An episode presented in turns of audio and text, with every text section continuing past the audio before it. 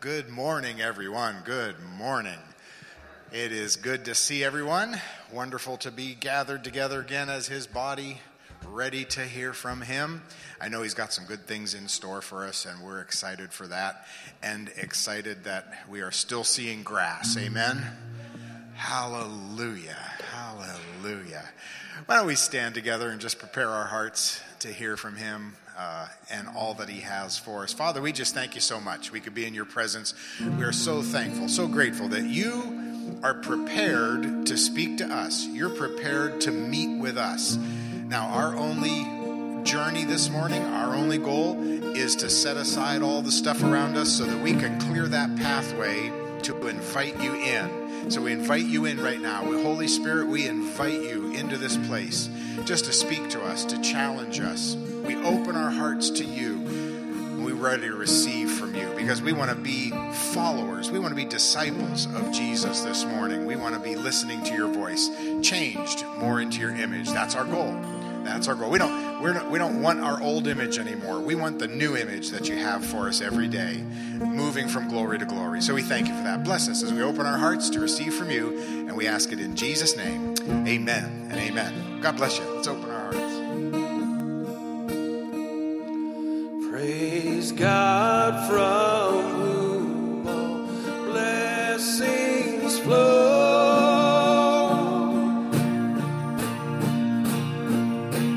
Praise Him, all creatures here below. Praise Him above, you heavenly hosts. Praise Son and Holy Ghost. Amen. Amen. Amen.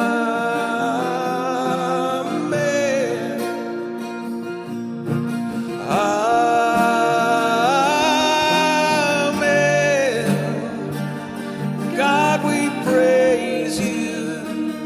God, we praise you.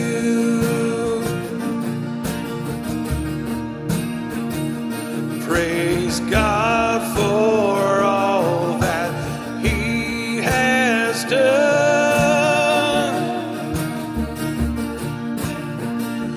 Praise Him for He has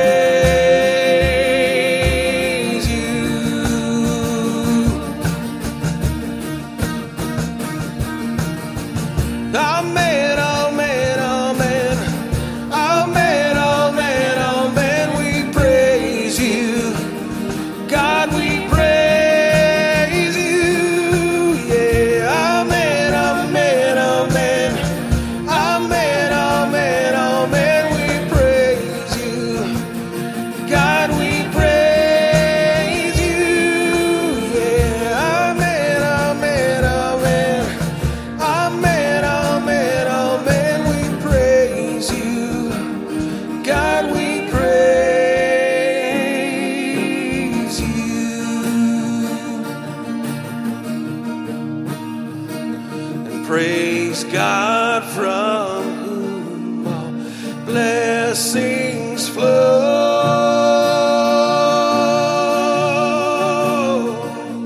Praise Him, all creatures here below. Praise Him above, you heavenly host.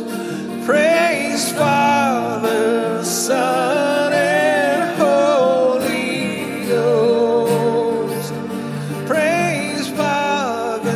Son and Holy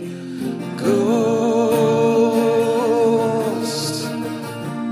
Oh, we invite you, Holy Spirit. Have your way in us today. Have your way in us today.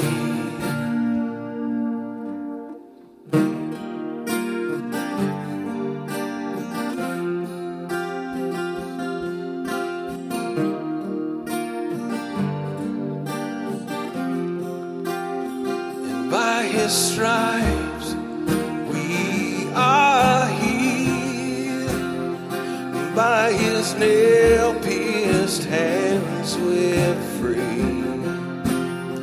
And by His blood we're washed clean. Now we have the victory. The power of sin is broken. The power of sin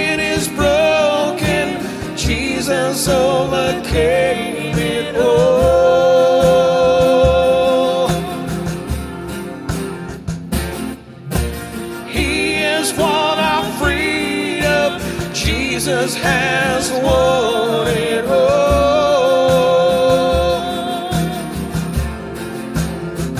has won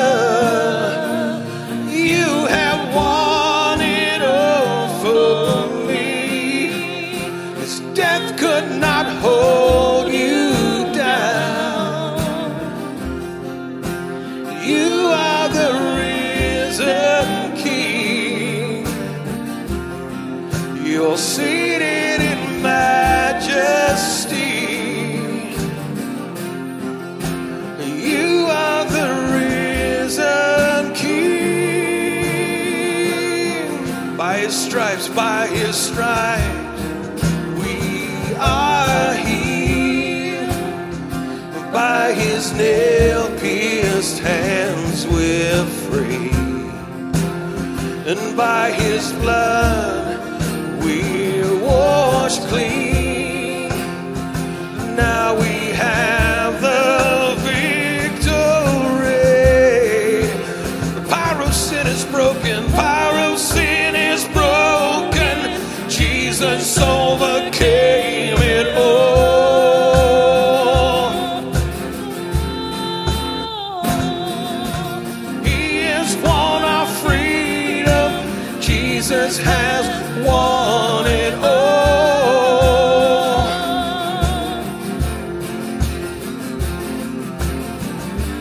Hallelujah, you have won the victory. Hallelujah, you have won it all for me. Death could not hold you down. You are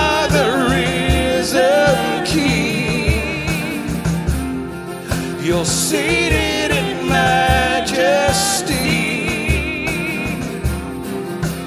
You are the risen King. Yeah.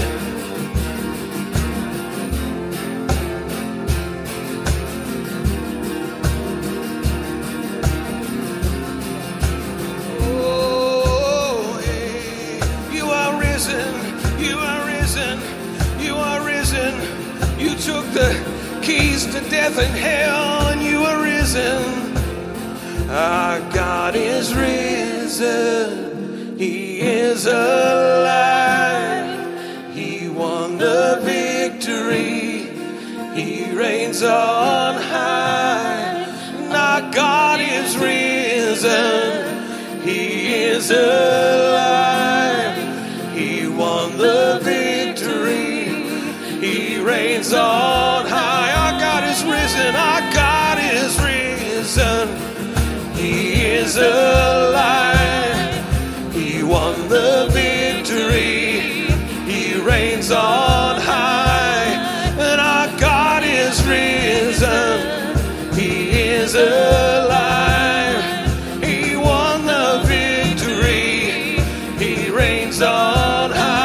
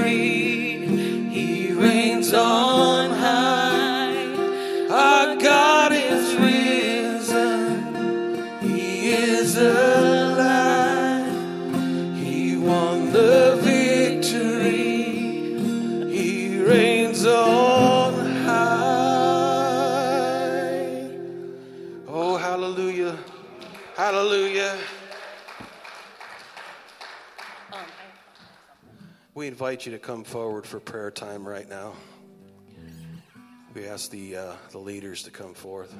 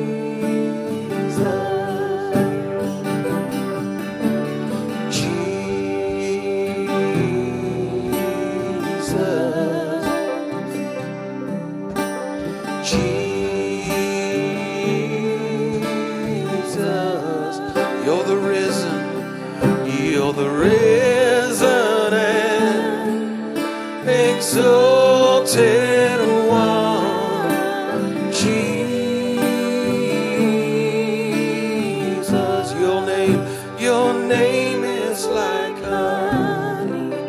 Oh.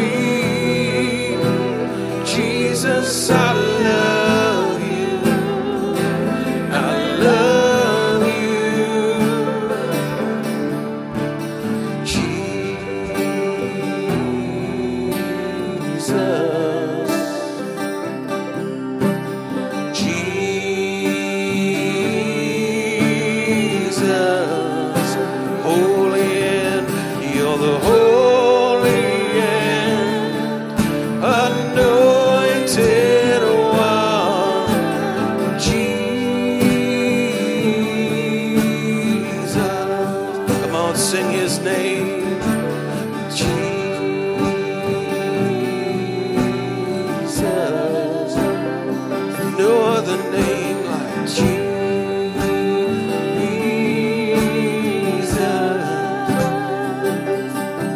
You're the risen and exalted one, Jesus.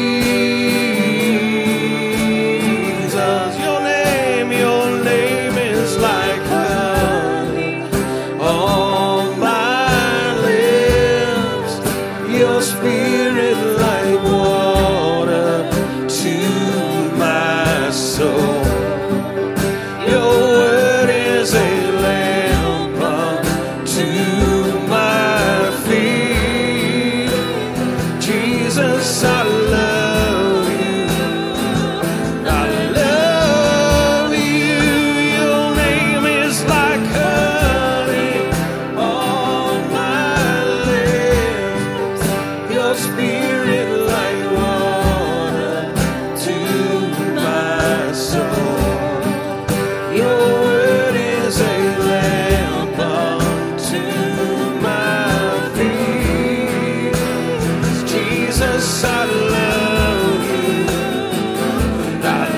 my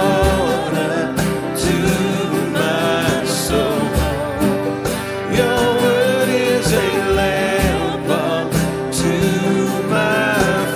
I love you.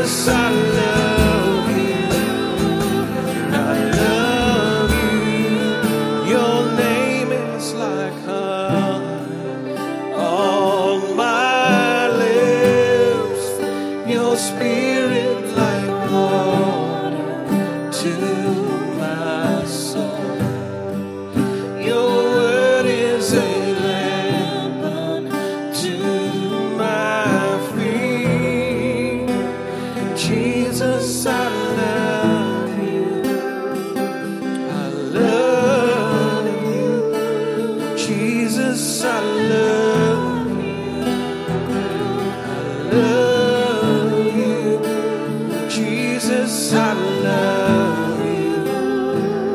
I love you. Jesus, I love you. I love you.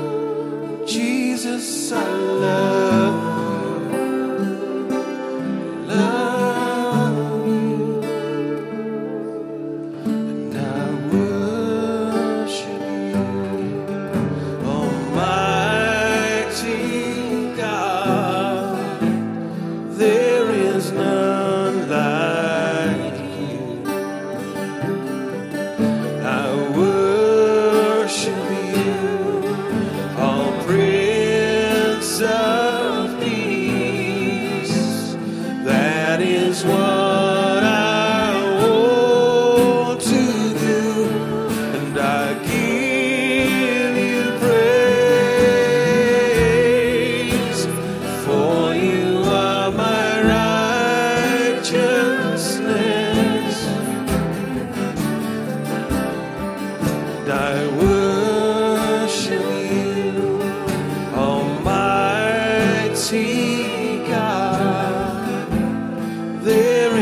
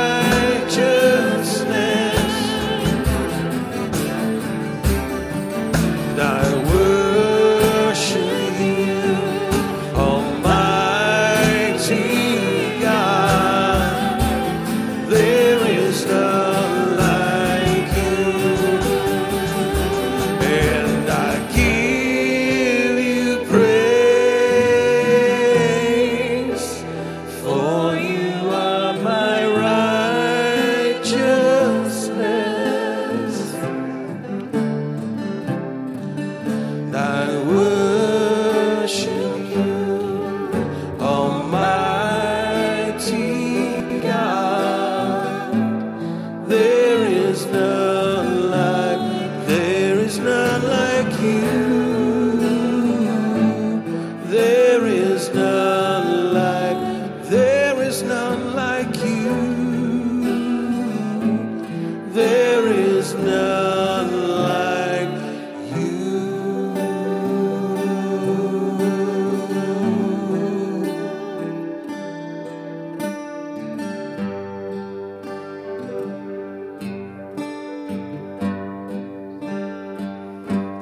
Take me past the outer courts, through the holy place, past the brazen altar.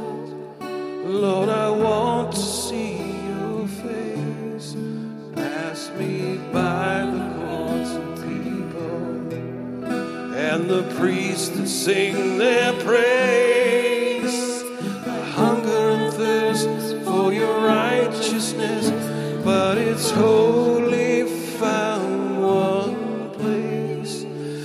Take me into the holy of holies. Take me in by the blood of the Lamb. Take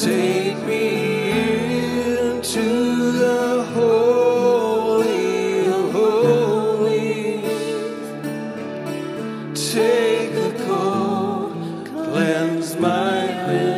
Take Cleanse my lips, here I am. So take me past the outer court and through the holy place, past the brazen altar. Lord, I want to see your face. Pass me by the crowds of priests that sing their praise. I hunger and thirst for your righteousness, but it's only found one place. To take me into the holy of holies. Take me.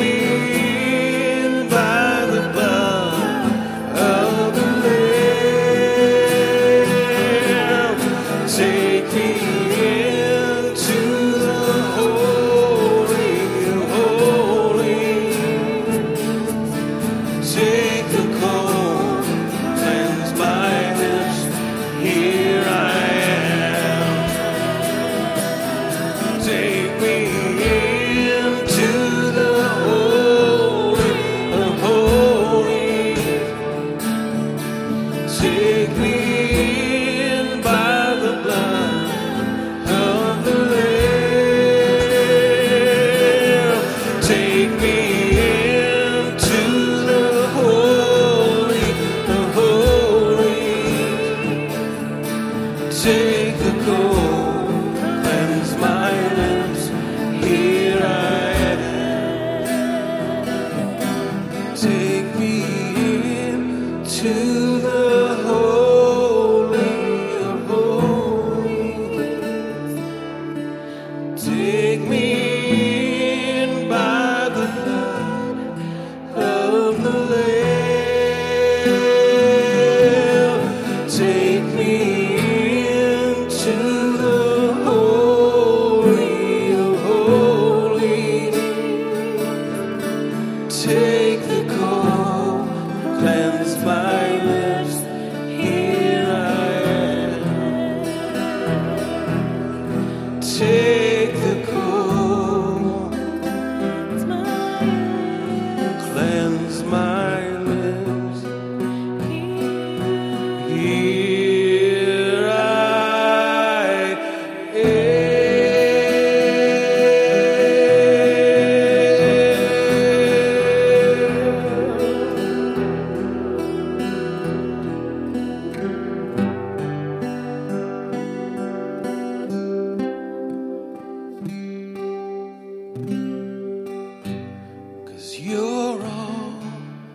I want.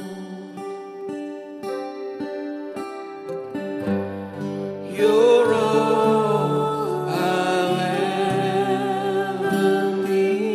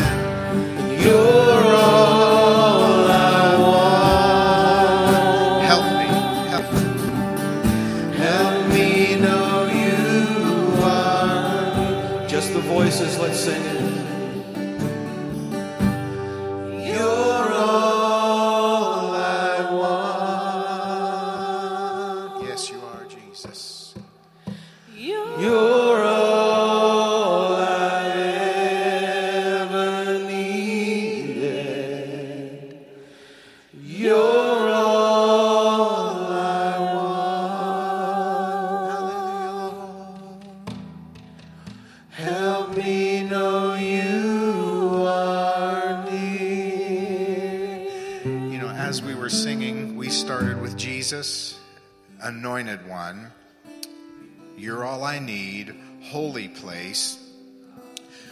I, I just feel right now uh, maybe just a special word to all of our hearts and all of our spirits, and that is that whatever is happening outside, whatever is happening in the kingdoms of this world, whatever the gas price on the, the machine says, whatever is the inflation is happening, whatever shelves are empty and all that kind of stuff, whatever's happening out there, all I know is that in the holy and anointed place, that's where we need to be.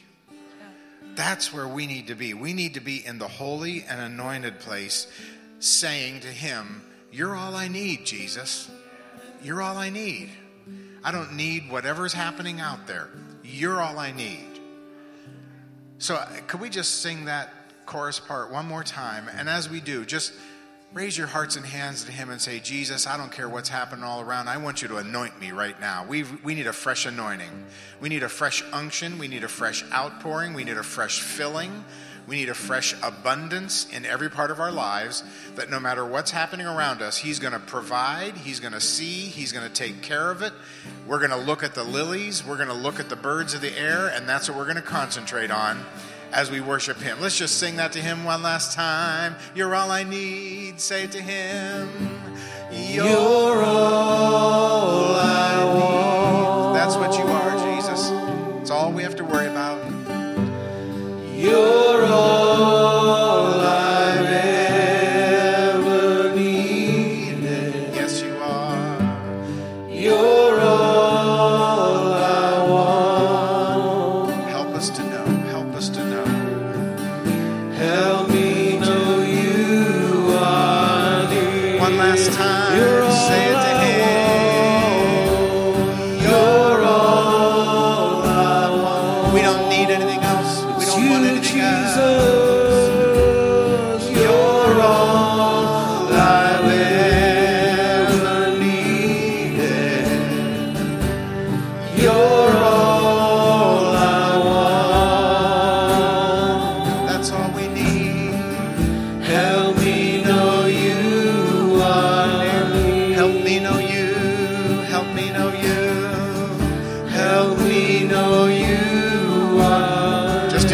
Right alongside you, right alongside you. Help me know you are near. Hallelujah, Lord. Help me oh, know we magnify you your name. Hallelujah, Lord. Hallelujah, Lord. Hallelujah. Father, we just praise you for that. If there's one thing we know, with everything else that might be changing or shaking or whatever's happening, we know that you are near us all the time, all the time. You're near us. You're right there next to us. You stick closer than a brother. You're right there in every difficulty, in every heartache, in every bit of despair. You're right there with us. So we rely on that. We want to we want to concentrate in the days ahead to keep our eyes off everything else around us, and we want to concentrate on drawing into your presence so that you're near us, into your word, into your spirit, and staying there. We thank you for your touch on all of us, body, soul, and spirit, those that are struggling, those that are coming out of struggle. We just thank you, Father God, that you're the one, Jehovah Rophi, the God that heals, Jehovah Jireh, the God that provides, Jehovah Nissi, the God that's a banner over us. That's who you are, victory in every area. We thank you for it. We praise you in Jesus' name. Amen and amen. Everybody just give him a clap offering one last time. Can you do that? Hallelujah, Lord. Hallelujah, Lord.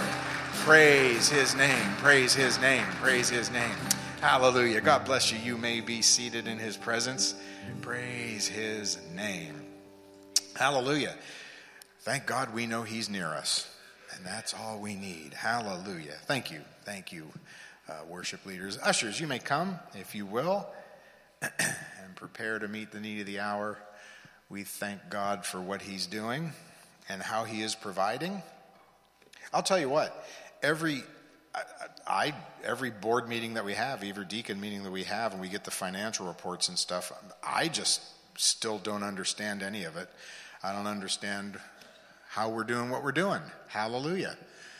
We um, I we had set a goal to pay off a, a loan that was outstanding, just a small loan. I think there was like eight or nine thousand dollars left, and we paid it off. And uh, the next statement, I kept, I said to Lisa, I said, "Wait a minute, where's? Shouldn't we be like eight thousand dollars less or something? Shouldn't we be in the red this month or that?" She says, "It's all in there," and we were still like a thousand dollars in the black. I don't understand it, you know. Hallelujah, you know. It's, I guess, aren't you glad that God keeps different books than we do? It's just so wonderful. Hallelujah. Let's just ask the Lord to bless. Father, we thank you so much for your provision, that this is your fellowship, it's your body, you're providing through this entire mess that the world has been in. You've brought us through, and we're still in your presence, and you're still working your work. So we thank you for that. We ask you to bless both gift and giver in Jesus' name, and we're going to see this multiply to reach a world around us. We thank you, and we ask it in Jesus' name. Amen and amen. Hallelujah. Praise the Lord. God bless you as you give. And uh, teens, you may be dismissed with Yuri and uh, anyone else. I, I know the nursery's open if anybody wants to avail themselves to that. Only people with babies, you can't have one right now.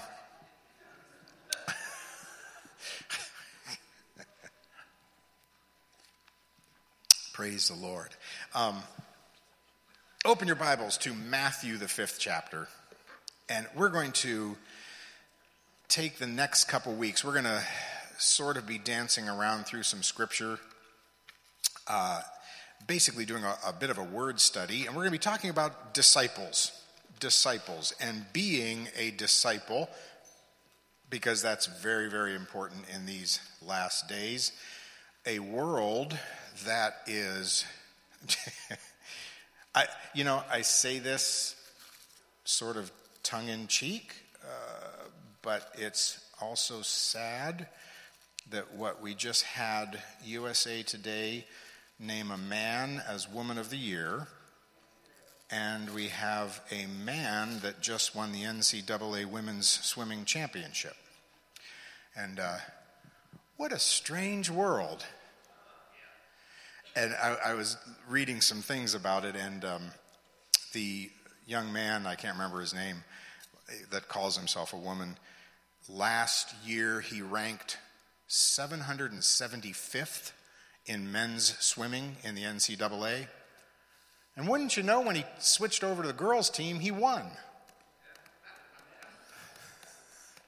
You know, when you're six foot two and you swim against five foot five women, you tend to win.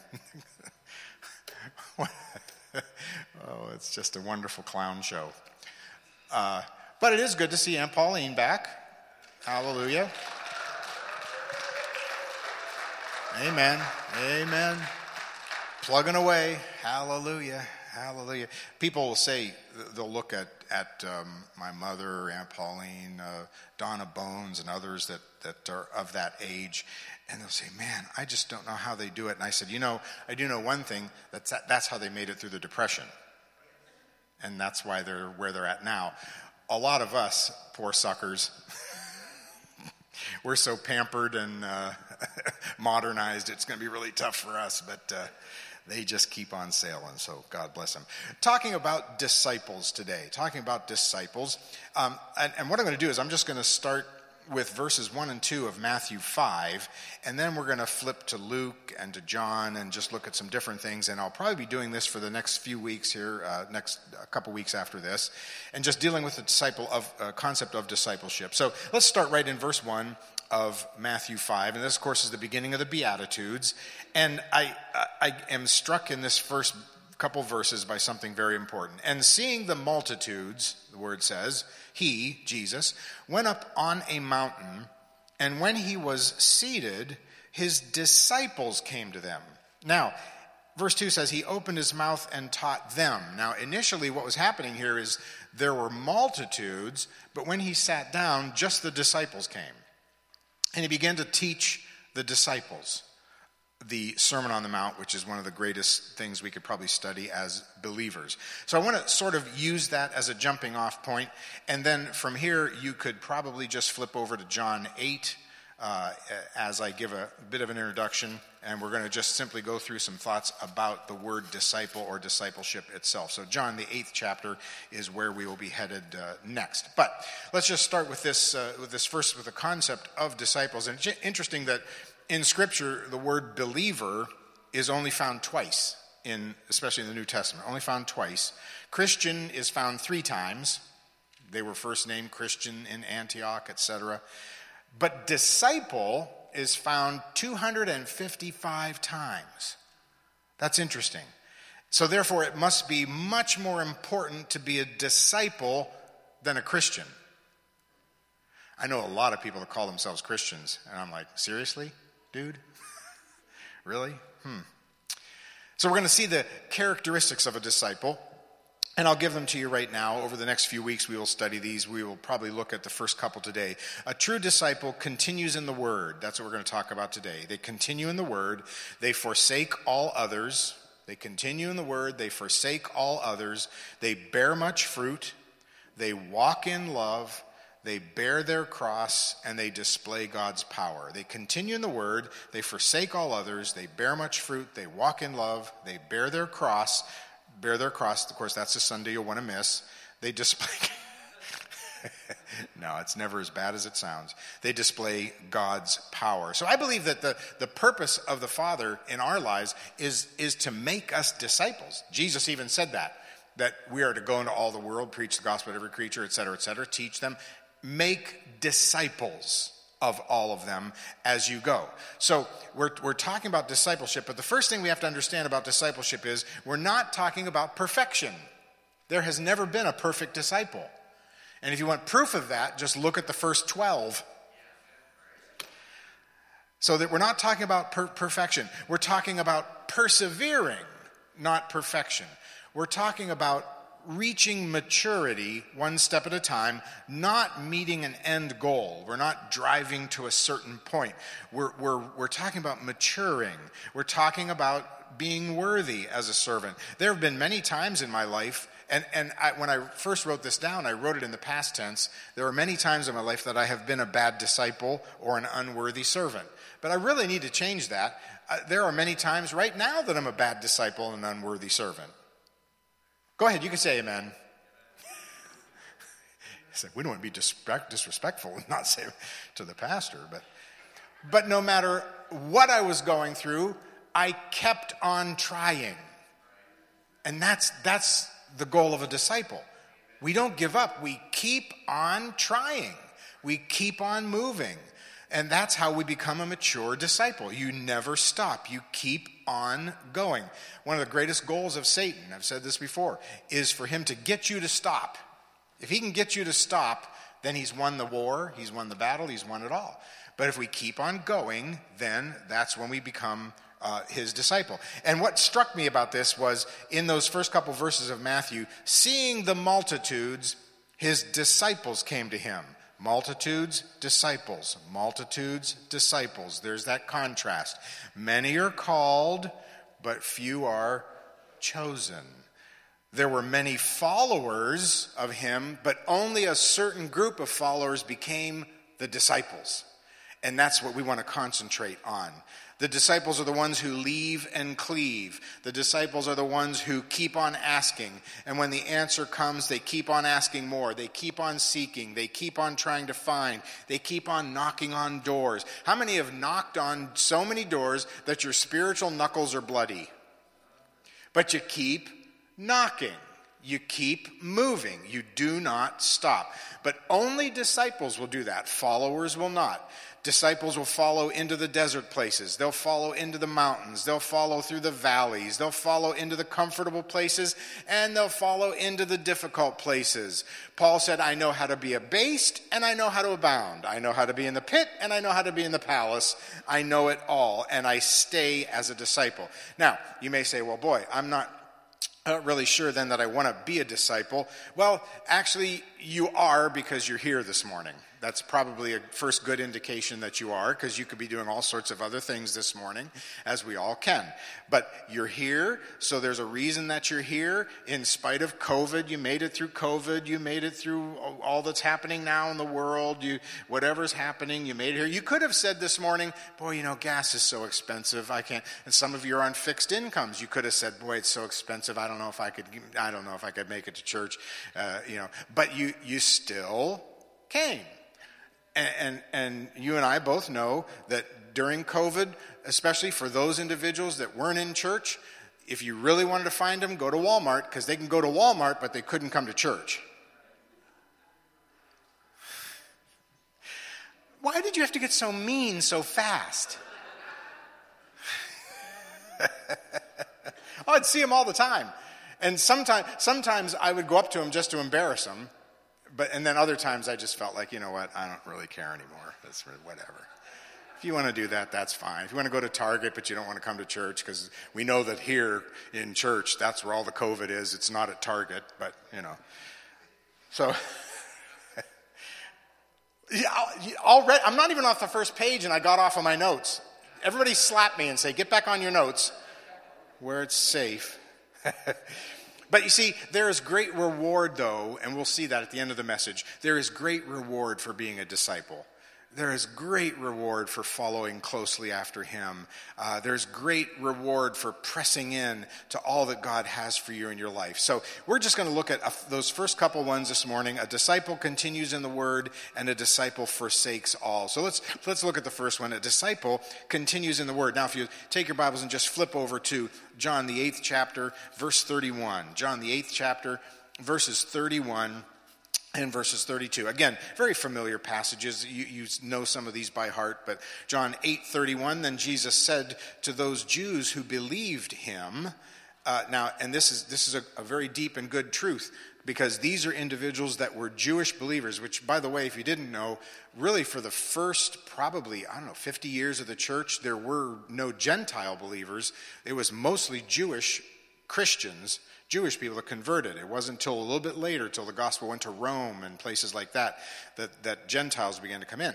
But Jesus said to those Jews who believed him, if you abide in my word, and you are my dis- you are my disciples indeed, you shall know the truth, and the truth will make you free. Wow. One, I, I believe one of the main characteristics of a true disciple is not intelligence. Everybody say amen. It's not communication skills. It's not wisdom. It's not wealth. A disciple simply continues on deeper and deeper and deeper, especially into the word, until the task is finished. It does not mean he performs flawlessly. It does not mean they never slip or never fall or never forget, but it does mean that every time I do fall, I get up. Every time I feel like stopping, I keep going. Every time I do stop, I wake up and start moving again. Sometimes it's real slow. I was just talking to someone about just a, sometimes in my walk with the Lord, it is as slow as molasses in January. It's as dry as dry can be. Anybody ever get spiritually dry?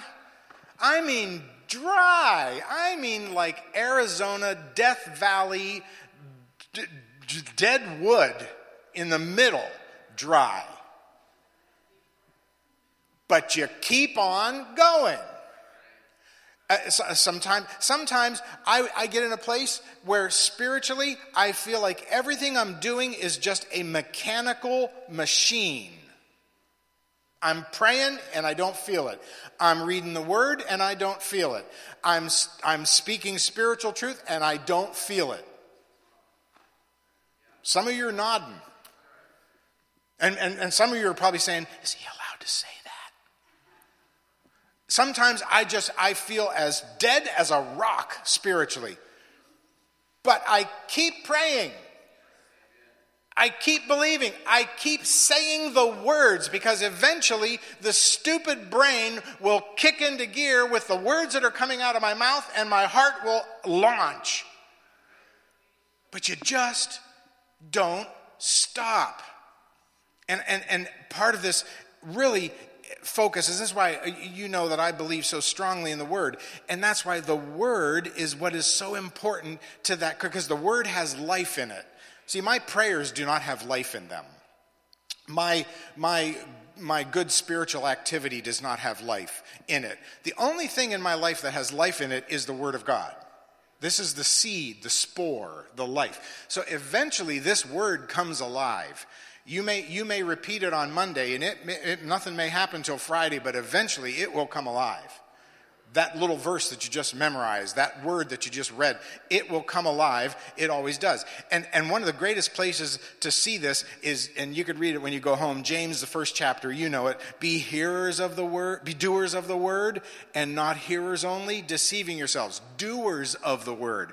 As I just said, there are many times in my life I I just do the word. I don't feel it. There, there are times. Can I be really honest with you? Say, please don't. There are times that I do the Word of God and I don't even believe it's going to happen. But I do it. I don't know if I even believe that I'm going to be healed, but I'm just going to pray this healing scripture right now. Lord, I don't I don't even know or understand how you're going to provide that need. I just don't I don't get it. I don't know where it's going to come from. I don't know how it's going to happen. But I'm going to read that verse that says, I will supply all of your needs according to my riches and glory by Christ Jesus.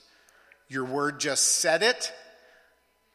Somebody somebody said a long time ago, and I really believe it, God's word said is, says it, I believe it, and that settles it. You know what? Take the middle part out. If God's word says it, that's it. The word is the word, whether you believe it or not. I was not around when God created the heavens and the earth. And I am so glad, because I would have told him a much better way. I would have been standing there the whole time saying, uh, wait a minute now, Lord, you know, you really, uh, you know, Lord, I, I really think you need to make the fish first, then the water second. Some of you get it. I'm so glad that I was in church. I, I'm glad that when I read the Word, the Word has power in itself to accomplish what it's going to do. It will not return void. And so in those times when I don't even know if I believe what I'm reading, I keep reading and I keep stating it and I keep believing it and I keep spouting it out of my mouth and I do whatever the Word says. Because as James says, if you are a hearer of the Word and not a doer, then you're like a man beholding his natural face in a glass. He beholds himself and then he goes his way and then he forgets what manner of man he was. And it's very interesting that James says was there and not is. He forgets the manner of man that he is? No. Already the lack has begun. You've already lost the vision. Because it says you've forgetting the manner of man you were. You've already lost it. But if you look into the perfect law of liberty and continue therein and not be a forgetful hearer but a doer of the work, this man shall be blessed in his deed. Listen, that tells me several things. That when you get into the Word, number one, you must want to. As a discipline, as a disciple. I hate to tell you, isn't it, isn't it ugly that the root word of disciple is discipline? Don't you wish that the root word of disciple could be buffet?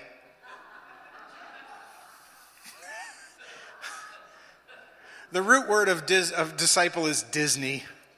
Oh, that'd be so much better.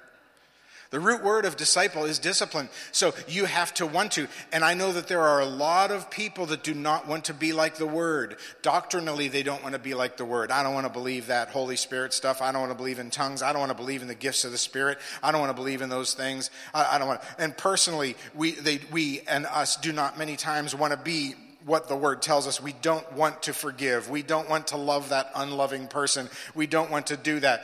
And and, and not all, I don't believe that I am an idealist. We should not, I'm, I'm sure that all of us do not want all of the Word all of the time. Maybe we want it. But folks, we need to want at least some of the Word some of the time. We need to want it. We need to want the Word. We need to take the Word daily and just put it into our minds and into our hearts. We've got to want to. But then we've got to continue. James says, you've got to continue in this thing. You can't just look at it and go, oh, okay, great, checked in, bye, I'm not going to do anything. No, we've got to continue in it, because if you don't continue it, he says, you're like looking in a mirror. You see what it should be, but then you walk away and forget what you just saw. Can't do it. We've got to continue it. And I believe that we've got to also believe that discipleship in our lives, being a disciple, is the only option that we have. And you know what? I believe that's what the Lord is doing in the earth today. I believe he's bringing us to the place where we are all realizing we only have one option now, and it's Jesus. We just have one option. There is nothing else. The only option we have is to be a disciple, to continue therein, to impress the image of the word into our minds so that it's taken over and over. That image is over and over, indelibly fixed into our conscious mind. A disciple will continue returning to the word until all worldly images and images pass away, until passion, passions subside, until ideas pass away, all the concepts and arguments that are brought into subjection to the perfect law, all the precepts that are brought up to this law, all the activities and the pursuits that meet the requirements of the law. That's the goal of a disciple. And I guarantee you it will not happen by Tuesday. Well, maybe Tuesday of twenty twenty-nine or twenty fifty-six. But it's a daily, daily thing. It is that process of a disciple that sees into the word, abides in the word, and the word abides in them, and they become disciples indeed. So that's the first thing, is that a true, a true disciple continues in the word and does not stop. Does not stop. Second one is, flip back to, well, I'm going to have you flip around here today, Luke, the fourteenth chapter. Luke, the fourteenth chapter. And, uh, down into verse twenty-six, Luke fourteen, verse twenty-six. Now this is this is the the, the other part where more multitudes come to him. And, and this is an interesting passage that Jesus does. So we, we continue in the word, and the second point is a disciple forsakes all. A disciple forsakes all. And we're going to look at that just for a moment. Verse twenty-five, great multitudes went with him, and he turned and said to them, if anyone comes to me and does not hate his father and mother, his wife and children, his brothers and sisters, and yes, his own life, he cannot be, by, be my disciple.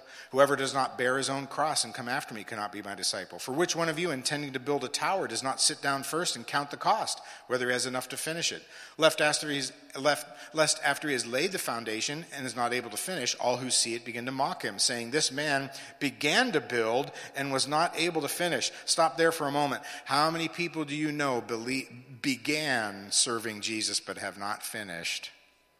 How sad. How sad. I don't, I don't care what spiritual condition you're in this morning. You may be a spiritual wreck this morning, but you're still here. Hallelujah. Or what king going to make war does, with another king does not sit down first and consider whether he is able with ten thousand to meet him who comes against him with twenty thousand? Or else, while the other is still a great way off, he sends a delegation and asks conditions of peace. So likewise, whoever of you does not forsake all that he has cannot be my disciple. Now let's let's let's just look at this just for a moment, because he first of all he says hate. Now we know from reason in Scripture, we know that he does not mean to hate your father and mother, because Jesus follows the the, the uh, Ten Commandments, and he knows that that's not what we're supposed to do. So he obviously means something else here. So I believe that first and foremost he means that all human relationships must be secondary to my relationship with God. All human relationships. It's not that we hate other people, it's that we love God. Jesus would never admonish us to hate or despise or be hostile. So it means everything becomes secondary to my relationship with God. And, and I said relationship, not ministry, not pastorate, right? A lot of pastors and church leaders get this mixed up. It's God first, family second, ministry last, right? It's God first, family second, job last, promotion last, whatever else is there. Yeah, you got to live your life, you got to work, you got to get a paycheck, but it's God first, family second, and everything else lasts. If my wife decides to turn her back on God, that's her choice. I got to keep moving forward, right? If my children decide not to serve the Lord, that's their business. We've trained them. I've got to serve the Lord. When I get to heaven someday, he's not going to ask me about all you. He's going to ask me about me. He's not going to say, why do you think so-and-so isn't, didn't serve me the last X amount of years? Wouldn't that be great if that was the question? Because then we could bloviate on and on. Oh, well, I think it's because of uh, they did this. They had a trouble in there. They had a problem with that, you know. He's, he's going to look at me on the day of judgment at that Bema seat. He's going to look at me, and he's going to ask David Verzilli about David Verzilli, nobody else. Amen. So I've got to make sure that my relationship with him is first and foremost. Let God be true, Paul says, and every man a liar. So I believe that part of part of this comes in another passage, and it's sort of sort of linked to this. Uh, it, it, if you read a, a, a synoptic type of gospel, you, you'll see it in Matthew the eighth chapter. This same concept came up, and the guy said, uh, "I would like to follow you, Jesus, but my father is dying." And Jesus said, "Let the dead bury the dead." Again, you say, wait a minute, wait a minute. He says, you're, if you don't do that, you're not worthy to be my disciple. And you say, wait a minute, that was pretty harsh. Well, l- let's reason our way through this one as well. If the father was dead, then why was this guy following Jesus around anyway? What was he doing? Well, I believe that A, it could be his father was very ill, and he was in essence saying, let me wait, Jesus, until my father dies. Which, yeah, we need to care for those who are in that situation. But I don't know, I, I'm not saying this in a boastful way, but I kept preaching and kept in ministry when my father was dying and was in hospice. I didn't just stop and say, well, Dad's in hospice, so I guess I better stop preaching the gospel. Actually, I probably should have, because he would have probably jumped up out of hospice and smacked me and gotten healed. I don't know. But but we, we don't stop.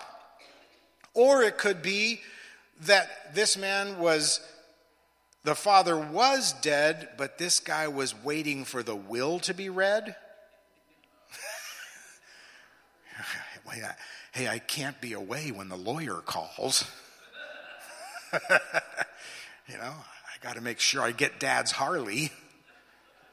And if I'm off with Jesus, where there, he doesn't have a place to lay his head with foxes and whatever he said, I can't be doing that. I got to be waiting. I got to be ready.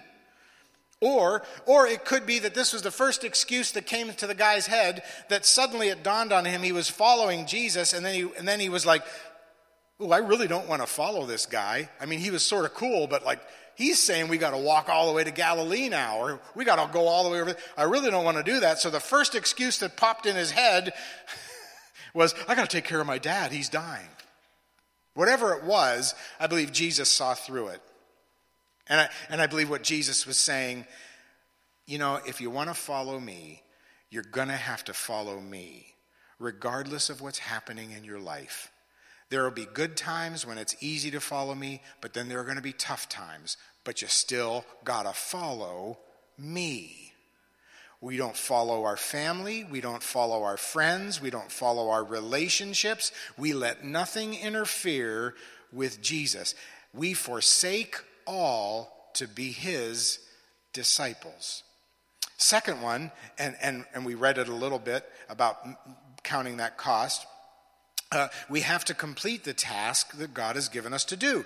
It is better to not start a work for God than to start it and not finish it. It is better to start a work of any kind, but not finish and not finish it. It's better if you didn't start it. It's, it's better to start the small thing and finish it than to try a big thing and not finish it.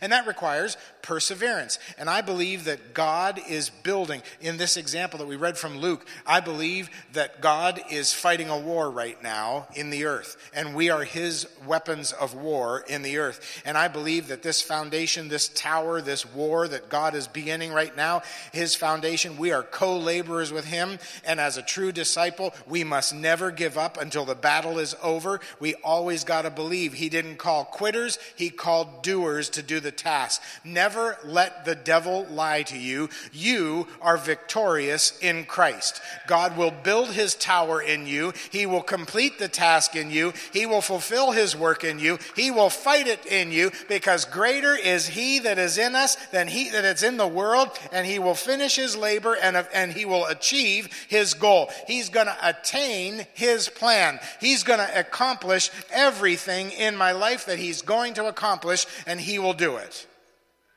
So what, there, there, there's, and that's where we understand then that there is a wonderful byproduct of being submitted as a disciple.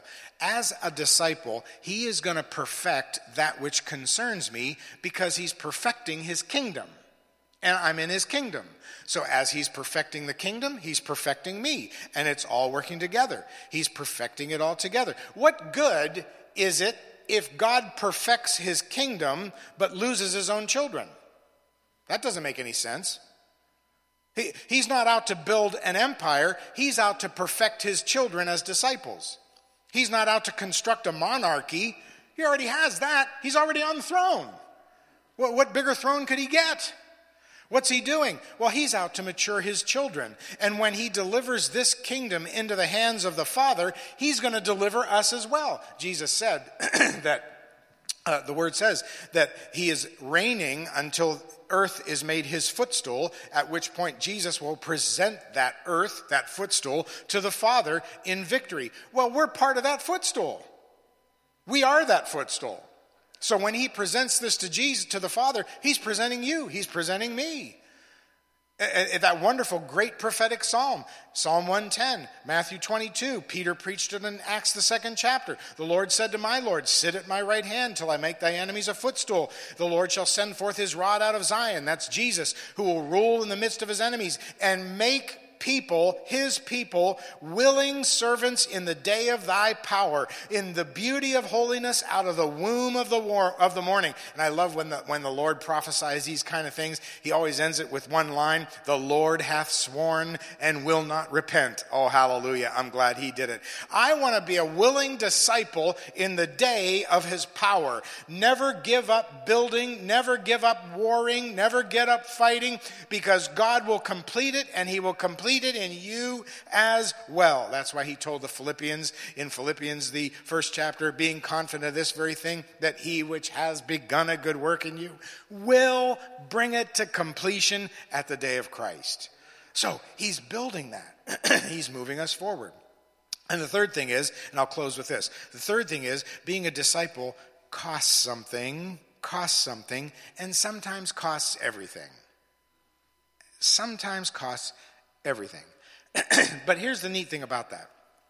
God does not demand that we literally forsake family, friends, career, et cetera. He doesn't literally tell us that. Because if we forsake all of them, well, who's going to bring them the gospel? If, if we say, well, no, I have to hate you, and I got to go off and just be a disciple of Jesus, well, somebody's got to bring the gospel to these people, and that's us. But he does ask us to place everything on the altar, right? And be willing, like Abraham, to give up Isaac, like Paul, to give up his reputation and his vocation. Be ready to yield up any endeavor, any calling. This attitude constitutes the first basic step of the disciple as he sits at the feet of his teacher. We are, we are, we are sitting at his feet, willing to give everything up. As he wages this war in the world, we take part of that waging of war, and he will become our shield. He will become our buckler. He will become our strength. He will become everything that we need. I love that old uh, that old adage.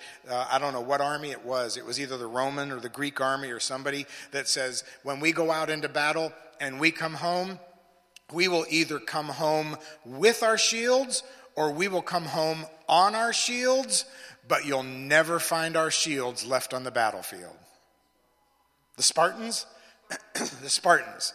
We will never, ever, we will, you'll find our body out there with our shields, but we will never come home without them. A true disciple refuses to entertain even the thought of retreat.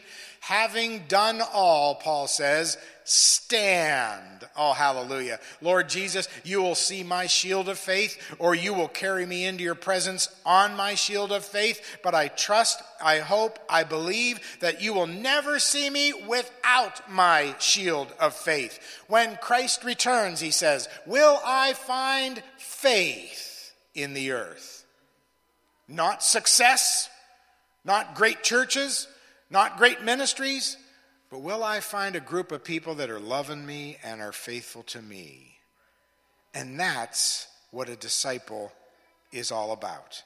A disciple never, ever stops. Let me close with this. I love this. I read it so many years ago. I don't even know where I read it. About the two frogs. Two frogs fell into a deep cream bowl. One was an optimistic soul, but the other took the gloomy view. "We shall drown," he cried, without more ado. So with one last despairing cry, he flung up his legs and said, "Goodbye." Quoth the other frog with a merry grin, "I can't get out, but I won't give in. I'll just swim around and round till my strength is spent, and then I will die the more content." Bravely he swam till it would seem his struggles began to churn the cream. On top of the butter at last he stopped, and out of the bowl he gaily hopped. What of the moral? 'Tis easily found. If you can't hop out, keep swimming round.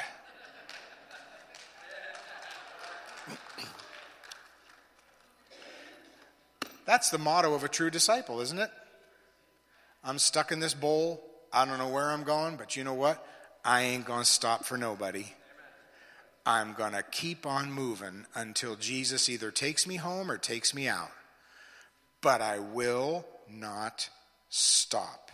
Let's just bow our heads. Father, I thank you that you're building this discipleship in us in these last days. And, and I firmly believe you are, because I really do believe that you that a disciple is not really built in easy times. It's not really built in times when things are just smooth and nice. I believe you build disciples in difficult times, in times when we have to disciple our own minds and hearts. We have to discipline the way we think now. We have to discipline our thoughts. We have to discipline our vision, to not look at the foolishness that's happening around us in Babylon, to not look at the craziness that's going on. We have to discipline our eyes to stay focused on your word. And the more we abide in you, and the more your words abide in us, the more you're going to move us toward that beautiful image of discipline and discipleship, where we become those individuals that are sitting at your feet, ready to hear your word, ready to move forward with what you have for us. And I believe you're building in us that right now. That's what you're doing in us. And I praise you for it. Make us, make us your disciples that'll continue to move forward into you in these last days. We thank you that we can do that as we keep our eyes on Jesus and stay in that holy place. We receive it in Jesus' name. Amen and amen. Let's stand together. How many are going to promise me that this week you'll be... I was going to say something really spiritual like be disciples, but how many have promised me you're going to be like the frog? Be a frog for Jesus. Just keep on kicking and moving and spreading and stretching and not stopping until you see the top of that bowl and you jump out. Guess what? Most of the time, you'll jump out into the next bowl. But you'll keep on moving to bigger bowls and bigger bowls and more victory and more victory until you're done. Amen? Hallelujah. God, God bless you. Turn around, bless somebody in Jesus' name. Go forth praising him.